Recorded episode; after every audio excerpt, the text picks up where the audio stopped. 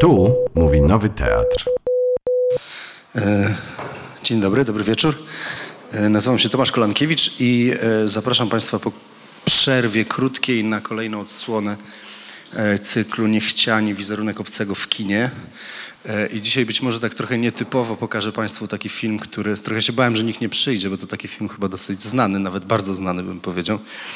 Głównie w Polsce znany z e, takiej ery obiegu VHS-owego, bo to był jeden z tych filmów, które się oglądało na kasetach wideo, obok takich hitów, hitów jak pewno Psy Pasikowskiego, jak em, kilka e, też filmów walki, może takich filmów karate, też jak najlepszy z najlepszych, na przykład Karate Kid i tak dalej. To były te te czasy, kiedy właśnie ten e, obieg dystrybucyjny VHS-owy był bardzo popularny, ale to jest film kultowy nie tylko, e, nie tylko w Polsce. Jest to pierwszy, na przykład pierwszy blockbuster, który był dystrybuowany w Chinach, zresztą z wielkim e, sukcesem, wiele milionów mm, zarobił tam. E, I w ogóle film był wielkim sukcesem box office'owym.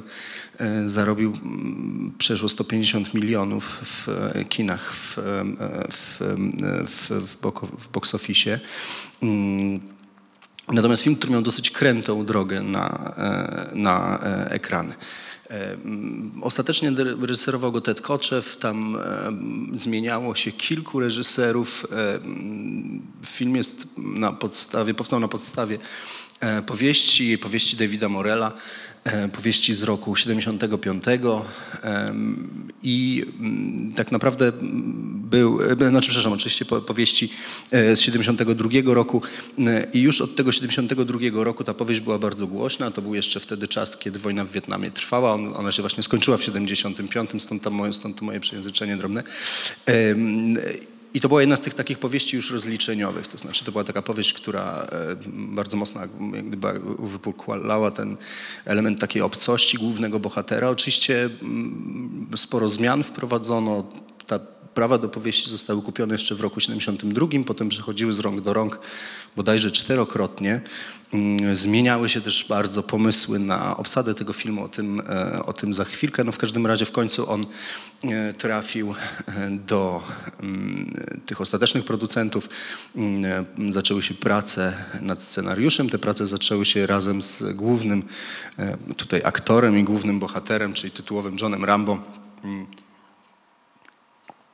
Mm, Granym oczywiście przez, przepraszam bardzo, przez Sylwestra Stallona. To jest e, ten czas, kiedy Stallone jest już po sukcesie mm, e, swoich filmów bokserskich, także jest w takim momencie, przepraszam bardzo, napiłem się wody, żeby nie kaszleć się zakrztusiłem oczywiście. Jest w takim momencie bardzo wznoszącym, jest e, wtedy jedną z takich największych gwiazd właśnie kina akcji. Mm, To jest oczywiście jeden z tych aktorów, który przeszedł do aktorstwa z bycia, z bycia kulturystą. Mm, I on także bierze się za pracę nad tym scenariuszem. E, Różne legendy e, krążyły o tym, ile razy on przepisywał ten scenariusz. Mm, W kontrakcie miał wpisane siedem, e, e, siedem e, jak gdyby wersji, w sensie, że do siedmiu wersji pracuje. Tak też było. Potem mm, dodano mu dwóch scenarzystów, powstawały kolejne wersje tego scenariusza. Bardzo wiele tam zmieniano w nim. W stosunku do książki też wiele zmieniono, to znaczy e, m, przede wszystkim zmienia się miejsce e, akcji. Tutaj mamy do czynienia z e, akcją, która dzieje się w miejscowości Hope, Hope czyli nadzieja, oczywiście po angielsku, w stanie Waszyngton. E, Oryginalnie e, akcja w książce e, dzieje się, o ile się nie mylę, w Kentucky. E, Natomiast w no, tych różnych projektach ona była w różnych miejscach osadzona, natomiast zdjęcia kręcono w Kanadzie, w miejscowości właśnie o tej nazwie Hope. E, Reżyser Ted Koczew zresztą też jest e, Kanadyjczykiem. E, I mm, zresztą w tej miejscowości dzisiaj stoi taki, e, taki pomnik drewniany e, właśnie Johna, e, Johna Rambo. Mm, Film, tak jak mówię, stał się wielkim hitem i e, rozpoczął taką całą franczyzę, to znaczy zaczęły powstawać kolejne filmy o Johnie Rambo. Zresztą e, niedawno miały swoje, e, swoje kontynuacje, łącznie z ostatnią częścią. E, Tak jak tutaj będą Państwo oglądać film Rambo Pierwsza Klew. E, Czasami ten film w ogóle był nazywany po prostu First Blood, czyli bez, w ogóle bez e, tego nazwiska Rambo. Mm, To tak e, serię zamyka film Rambo Ostatnia Krew, w którym także Sylvester Stallone e, gra e, rolę, rolę tytułową Johna Rambo. Natomiast oczywiście te, ta franczyza była znacznie większa, powstawały gry wideo, powstawały nawet filmy bollywoodzkie. Siedem filmów o Johnie Rambo w Bollywoodzie zrealizowano na podstawie licencji właśnie zakupionej od, od amerykańskich producentów, także stał się takim naprawdę wielkim, jakimś takim fenomenem też popkulturowym, łącznie z tym, że znacząco wzrosła po filmach o Johnie Rambo, znacząco wzrosła e, sprzedaż e, takich noży kolekcjonerskich. Tutaj jak Państwo zobaczą, John, takim atrybutem Johna Rambo jest nóż, taki specjalny nóż, który on ma. E, Jak tam się śmieją policjanci w jednej ze scen, jest to nóż do polowania na słonie. Wydaje mi się, że w Wietnamie nie ma słoni, ale rzeczywiście, jak- jak rozumiem, chodziło o jakieś duże zwierzę i rzeczywiście ta produkcja takich noży i sprzedaż takich noży właśnie wzrosła jakoś tak o kilkaset procent w ogóle, więc mm, jest to jeden z takich też e, gadżetów e, okołofilmowych, który zrobił największą furorę. Oczywiście tutaj na tym, poli, na tym polu gadżetów nic nie przebije Gwiezdnych Wojen e, i George'a Lucasa raz w historii w Stanach Zjednoczonych ktoś nieopatrznie podpisał taki kontrakt, że reżyser rezygnując z części honorarium zagwarantował sobie procent od sprzedaży gadżetów z filmu. I to był właśnie pan Lucas i on jest teraz najbogatszym człowiekiem w Hollywoodzie, e, bo od każdego zestawu klocków Lego i od każdego miesza świetlnego i tak dalej on dostaje jakiś tam swój procent. E, Więc tak jak mówię, już nigdy potem nikt takiej, e, takiego kontraktu nie podpisał. Mm, e, W każdym razie, tak jak mówiłem, ten proces produkcji filmu Rambo był bardzo skomplikowany. Te prawa przechodziły od reżysera do reżysera, od producenta do producenta. Miałoby, było bardzo dużo pomysłów na to, jak się ma, em, gdzie się ma toczyć akcja, jak ma wyglądać ta akcja jak ma być, jakie ma być załącz, zakończenie tego, mm, było u bardzo, bardzo różnych, em, różnych producentów i reżyserów ten film, Mm, ale wydaje mi się, że ciekawsze od tej e, listy e, e, reżyserów i producentów jest tak naprawdę lista e, odtwórców, e, typowanych na, od- aktorów typowanych na odtwórców e, głównej roli. To są takie nazwiska jak e, Robert De Niro, Clint Eastwood, e, Paul Newman, E, e, Także e, naprawdę, no, można powiedzieć, byłby to troszeczkę, e, troszeczkę pewno inny, e, inny film, gdyby, e, gdyby taki Paul Newman na przykład zagrał. e, Johna Rambo, e, albo Al Pacino na przykład, który bardzo długo się zastanawiał nad tym filmem, ale potem stwierdził, że jest troszeczkę zbyt, e, zbyt mroczny. On też miał taki pomysł, żeby to było, to było tam po obejrzeniu e, Szczęk, miał taki pomysł, żeby ten e, John Rambo był tak naprawdę taką siłą natury i tak dalej. No więc bardzo, bardzo różni byli tutaj przymierzani, przymierzani nie wiem, Nick Nolte, e, Gene Hackman i tak dalej, i tak dalej. Naprawdę e, Steve McQueen nawet miał grać e, e, e, Johna Rambo, który już wtedy trochę był aktorem w latach, także to nie bardzo, e, nie bardzo pasowało. E, Natomiast no, oczywiście bardzo wielu też aktorów e, z, jak gdyby zrezyg- rezygnowało z tego ostatecznie. Jak wiemy Sylvester Stallone jako, jako John Rambo. Tutaj ważne są też te różne dodatkowe role, boczne role, czyli Richard, Richard Krena jako, jako pułkownik Trautman, czyli ten taki oficer prowadzący, można powiedzieć, Johna Rambo.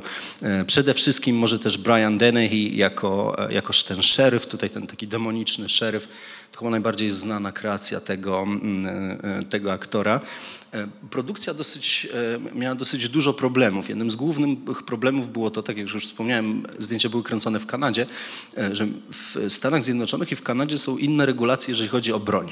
E, I e, po prostu był problem z wwiezieniem broni, bo tutaj jak Państwo zobaczą jest dużo broni, to są te takie czasy, kiedy te mm, zdjęcia z użyciem broni kręcono e, z użyciem no, prawdziwej broni bez, e, bez CGI. Co prawda to była broń przystosowana do ślepych nabojów, ale w którymś momencie ta broń została wykradziona z planu filmowego i potem zatrudniono kanadyjską Gwardię Narodową do ochrony tego planu. Oni zresztą też w formie st- statystów tutaj występowali jako amerykańska Gwardia Narodowa. E, Dlatego, że no, tą broń można było dosyć łatwo z powrotem zmienić na, e, na prawdziwą broń. A tutaj były na przykład e, na przykład, nie wiem, e, e, karabiny M60, takie ciężkie, to taka broń, którą naprawdę e, można sporo szkód poczynić, co zresztą Państwo zobaczą, bo tutaj John Rambo też biega z różnymi mniej- mniejszymi, większymi pistoletami, nożami i tak dalej, sam się zszywa, więc dokonuje tutaj czynów naprawdę heroicznych. Mm, I tak jak powiedziałem, ten film w Polsce i w ogóle na świecie był taki, jest traktowany jako, trochę jako taki film survivalowy, trochę jako właśnie takie kino sensacyjne. I tak naprawdę zupełnie gdzieś gubi się prawdziwe znaczenie tego filmu. To znaczy, to jest ten moment, kiedy w Stanach Zjednoczonych zaczęły się już pojawiać filmy krytyczne w stosunku wojny do Wietnamie e, i e, takie filmy, które troszeczkę odsłaniały nadużycia też amerykańskiej armii, ale w ogóle gdyby wielkie fiasko tej operacji. To jest pierwszy taki konflikt, w którym bardzo mocno opinia e, społeczna wpłynęła na odbieranie konfliktu. To się zmienia bardzo mocno po tej tak zwanej ofensywie święta Tet, e, takiej ofensywie, która zmieniła jak gdyby losy, e, losy tej, e, tej wojny. To jest tak naprawdę taki moment, kiedy załamuje się mm, amerykańska ofensywa, siły Wietkongu przechodzą do kontrofensywy i zaczynają to wojnę wygrywać po prostu. I zmienia się też bardzo mocno polityka medialna wokół tego wydarzenia. Jest taka jedna e, kwestia w filmie Full Metal Jacket Stanleya Kubricka, gdzie pada kwestia jednego z żołnierzy, że nawet Walter Cronkite teraz powie, że tej wojny nie da się wygrać. Walter Cronkite to był taki e, prezenter e, telewizyjny z charakterystycznym bardzo wąsem, który właśnie słynął z tego, że bezkrytycznie zupełnie powielał propagandowe hasła w telewizji, propagandowe hasła obozu prezydenta, obozu rządzącego, który wtedy oczywiście był za utrzymaniem tego konfliktu.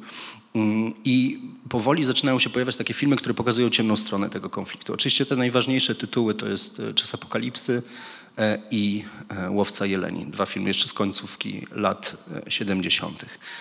Natomiast jesteśmy jeszcze przed właśnie Full Metal Jacket Stanleya Kubricka i przed takim filmem urodzony 4 lipca, który był oczywiście też filmem o tym, jak traktowani są, czy byli weterani Mm, tego konfliktu zbrojnego w Stanach Zjednoczonych, dlatego że różnica tutaj była bardzo duża. To znaczy e, z reguły w Stanach, czy po II wojnie światowej, czy e, po wojnie w Korei, ci weterani byli otaczani bardzo dużym szacunkiem, były organizowane parady z ich udziałem. No tutaj, jak wiemy, e, ruch hipisowski i bardzo silne ruchy sprzeciwu przeciwko wojnie w taki sposób, e, no tak jak to często bywa, no przy obojętności polityków koncentrowały się jak gdyby na e, czy przeciwko e, weteranom wojny, co było o tyle podejrzewam dla nich ciężkie, że jak to często bywa z takimi żołnierzami, no oni tak nie do końca z własnej woli tam jechali po prostu na tą wojnę, więc i jak wiemy, ta wojna była bardzo trudna.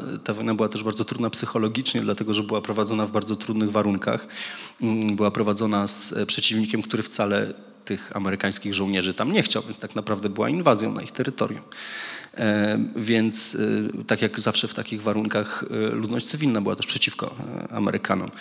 Dochodziło tam do czynów haniebnych. Tutaj jednym z takich ważnych elementów tego filmu jest na początku, ja przepraszam, nie widziałem tej kopii, więc trochę jest mi trudno powiedzieć, jak to będzie przetłumaczone, natomiast na, na samym początku filmu okazuje się, że jeden z przyjaciół Johna Rambo nie żyje, że miał raka i że ten rak był spowodowany przez tutaj pada kwestia Agent Orange, przez e, e, pomarańczowego agenta.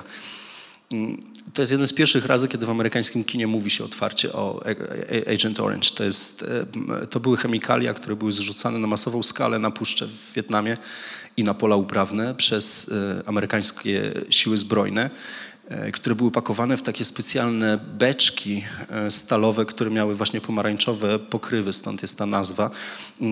I to był taki środek, który miał zniszczyć uprawy. E, no, jest to dosyć oczywisty akt terrorystyczny tak naprawdę, dlatego że nie jest wymierzony przeciwko armii, tylko w ogóle przeciwko wszystkim. On powodował potem jeszcze przez lata całe wielkie skażenie terenu oraz e, wielką liczbę osób e, chorych na nowotwory w Wietnamie. Ale oczywiście z tego powodu cierpieli też amerykańscy żołnierze, którzy walczyli w tych terenach i tutaj ta kwestia jest poruszona.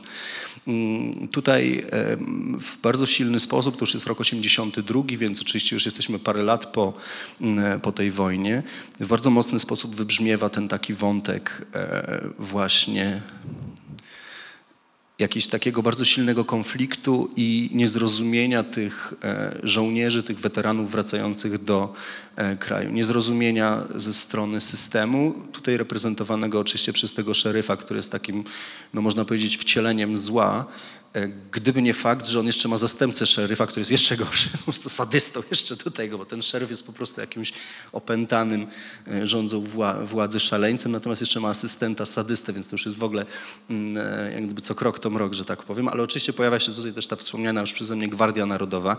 Mm, Gwardia Narodowa to są takie silne milic- siły milicyjne, które są e, mm, bardzo często złożone z e, ochotników, i które e, pilnowały porządku w e, kraju w Stanach Zjednoczonych w czasie wojny, e, ale w, jak gdyby w samych Stanach Zjednoczonych. To znaczy to nie była armia, która jechała na wojnę, tylko to była armia w funkcji takiej właśnie milicji, która pilnowała porządku w domu i jako taka była oczywiście pogardzana przez tych prawdziwych żołnierzy, którzy właśnie jechali, mm, jechali na front, więc tutaj oni też w jakiś sposób chcą się zemścić, e, wykazać w boju i tak dalej. No oczywiście John Rambo jako ten e, e, członek sił specjalnych, zielone berety, specjalnie przeszkolony, tak naprawdę taka maszyna do zabijania, maszyna do przetrwania i do zabijania, daje im e, tutaj em, e, niezły, e, niezły wycisk, co oczywiście jest w pewnym sensie ten powodem, dla którego ten film uz- uzyskał taki, e, taki rozgłos, natomiast troszeczkę przykrywa jak gdyby fakt tego autentycznego, takiego społecznego wydźwięku mm, tego, e, tego filmu. E, Dlaczego ja się zdecydowałem na to, żeby wybrać e, ten film do tego przeglądu. To jest taki przegląd, który teraz oczywiście troszeczkę inaczej się go ogląda, dlatego że oglądamy go w momencie, kiedy za naszą granicą toczą się, e, toczy się wojna po prostu i, mm, no i wiemy, że tam też e, mm, dzieją się straszne, straszne rzeczy. Mm, Natomiast ja go planowałem jeszcze wtedy, kiedy, kiedy takim tematem głównym był, był temat uchodźców i właśnie temat tego wypartego, niechcianego, tego, którego nie chcemy oglądać. No tutaj mamy do czynienia z żołnierzem, który jest symbolem przegranej wojny. E, Bardzo podobna figura była obecna w, e, na przykład w, e, w, w Niemczech w czasach Republiki Weimarskiej. Chodziło o żołnierzy z czasów I wojny światowej, którzy, no jak wiemy, potem na fali resentymentu doszli do, doszli do władzy, wiemy do czego doprowadzili. Podobna była sytuacja przecież także z weteranami e, zrzeszonymi e, w Związku Kombatantów Fascisti Combattimento we Włoszech, czyli e, partią generała Mussoliniego, która dała nazwę w ogóle faszyzmowi. Także mm, ta, mm, to spojrzenie na tych wracających żołnierzy bardzo często przekładało się właśnie na taką bardzo silną niechęć społeczną. Także dlatego, że e, proszę spojrzeć na przykład w jakim momencie rozwija się amerykańskie kino grozy. Ona się rozwija właśnie wtedy, kiedy e, do domu wracają żołnierze po e, I wojnie światowej, pierwszej wojnie, która była wojną pozycyjną i wojnie, gdzie stosowano broń maszynową, gdzie stosowano broń chemiczną i ci żołnierze wracali często w fatalnym stanie, znaczy bez kończyn, e, z uszkodzeniami twarzy i tak dalej. No byli tacy właśnie dosyć upiorni, także tak naprawdę cała ta fi- seria filmów o jakichś różnych potworach właśnie z e, opery e, i, i tak dalej nakłada się dosyć dokładnie na tą, mm, na tą figurę tego takiego oszpeconego, właśnie zniszczonego w jakiś sposób żołnierza. Tutaj mamy oczywiście do czynienia z jeszcze jednym tematem, takim tematem, który przez wiele lat e, był przemilczany, był jak gdyby pomijany, to znaczy z e, PTSD e, występującym u, u żołnierzy, czyli takim pourazowym post-traumatic stress disorder, czyli takim pourazowym zespole stresu, zespole stresu pourazowego chyba tak, tak to się po polsku nazywa. E, Czyli takim, e, e, tak, takim, takim psychologicznym zespołem traumy po prostu właśnie przeżytej, mm, związanym z, z, przeżytą traumą i niemożnością jak gdyby poradzenia sobie psychicznie z tym. Jak wiemy, było kilka filmów też potem na ten temat, natomiast ten film z pewnością e, wydaje mi się jest takim tytułem, który troszeczkę poprzez fakt swojego właśnie kultu i tego stawiania nacisku na to, że, no, że on robi tutaj niesamowite rzeczy, skacze z klifu, w ogóle zszywa sobie ramię sam e, igłą z nitką, e, którą ma w tym nożu właśnie i robi w trzy minuty pułapki na dobermany niesłychanie skuteczne i tak dalej, i tak dalej, co było takie po prostu bardzo cool, tak? Tak to było przyjmowane. Jeszcze oczywiście Sylwester Stallone wszystkie te, s- te a- akcje kaskaderskie robił sam, co skończyło się w jego przypadku przerwaniem zdjęć na dwa tygodnie i złamaniem bodajże czterech żeber i jakąś poważną kontuzją, bo on stwierdził, że on koniecznie sam musi z tego klifu skoczyć na to drzewo. No, udało mu się. Ładnie to wygląda w zdjęciach, co prawda, ale, ale trochę potem kosztowało, bo trzeba było czekać, aż mu się tam e, troszeczkę sytuacja zrośnie. Mm, Tych problemów produkcyjnych było trochę więcej, łącznie z tym, że tutaj jak Państwo będą oglądali na przykład tego, tą postać ri- przez Richarda Krenę graną, tego, tego, tego porucznika e, Trautmana, jego nie ma tak dużo w tym filmie. Mogą się Państwo zastanawiać dlaczego. Dlatego, że miał w kontrakcie zapisaną tylko określoną liczbę dni zdjęciowych. Jakby przekroczyć tą liczbę, to by trzeba dopłacać, więc oni stwierdzili, że nie, nie, będą, nie będą cisnąć, trochę tam nawet przycięli tą postać, więc się pojawia tylko parę razy, e, żeby nie było za drogo. No w każdym razie, jak wiemy, film e, na siebie e, zarobił, stał się filmem kultowym, a wydaje mi się, że do dzisiaj pozostaje jednym z takich najciekawszych filmów pokazujących właśnie taką wzmożoną niechęć do do właśnie powrotu tych przegranych sił zbrojnych. Tak? Że to, jest, to była taka wojna, która była w dużej mierze e, decyzją nietrafioną, w którą, w którą brnięcie było jeszcze gorsze, podczas której stosowano okropne zupełnie e, metody. Mówię tutaj o obu stronach tego konfliktu, ale jak wiemy, te metody po stronie amerykańskiej były także no, barbarzyńskie po prostu momentami. Tutaj oczywiście takie filmy jak, e, jak Pluton, czy właśnie No, czy właśnie wspomniane przeze już kilka, kilka pozostałych to do, dosyć dokładnie pokazują. Pluton chyba najbardziej przy masakrze po prostu ludności, mm, e, ludności cywilnej w wioskach. E, Więc e, taka wojna, no, która zostawia plamę na honorze amerykańskiego żołnierza i która przede wszystkim jest konfliktem przegranym. Pierwszy raz od, od dłuższego czasu przez Stany Zjednoczone, takim konfliktem, który też podważa w ogóle hegemonię w jakiś sposób amerykańską, zmienia cały układ sił e, w Azji Południowo-Wschodniej. Więc e, teraz już może e, tyle tytułem wstępu. Zostawiam Państwa z Sylwestrem Stallonem, e, człowieku o bardzo charakterystycznej mimice oraz niesłychanym wręcz umięśnieniu. I zapraszam Państwa na film Rambo Ostatnia Krew, który tutaj emitujemy, przepraszam, Pierwsza Krew, który tutaj emitujemy e, z e, wydania e, klasyka kina światowego, co mnie bardzo rozbawiło. Więc zapraszam.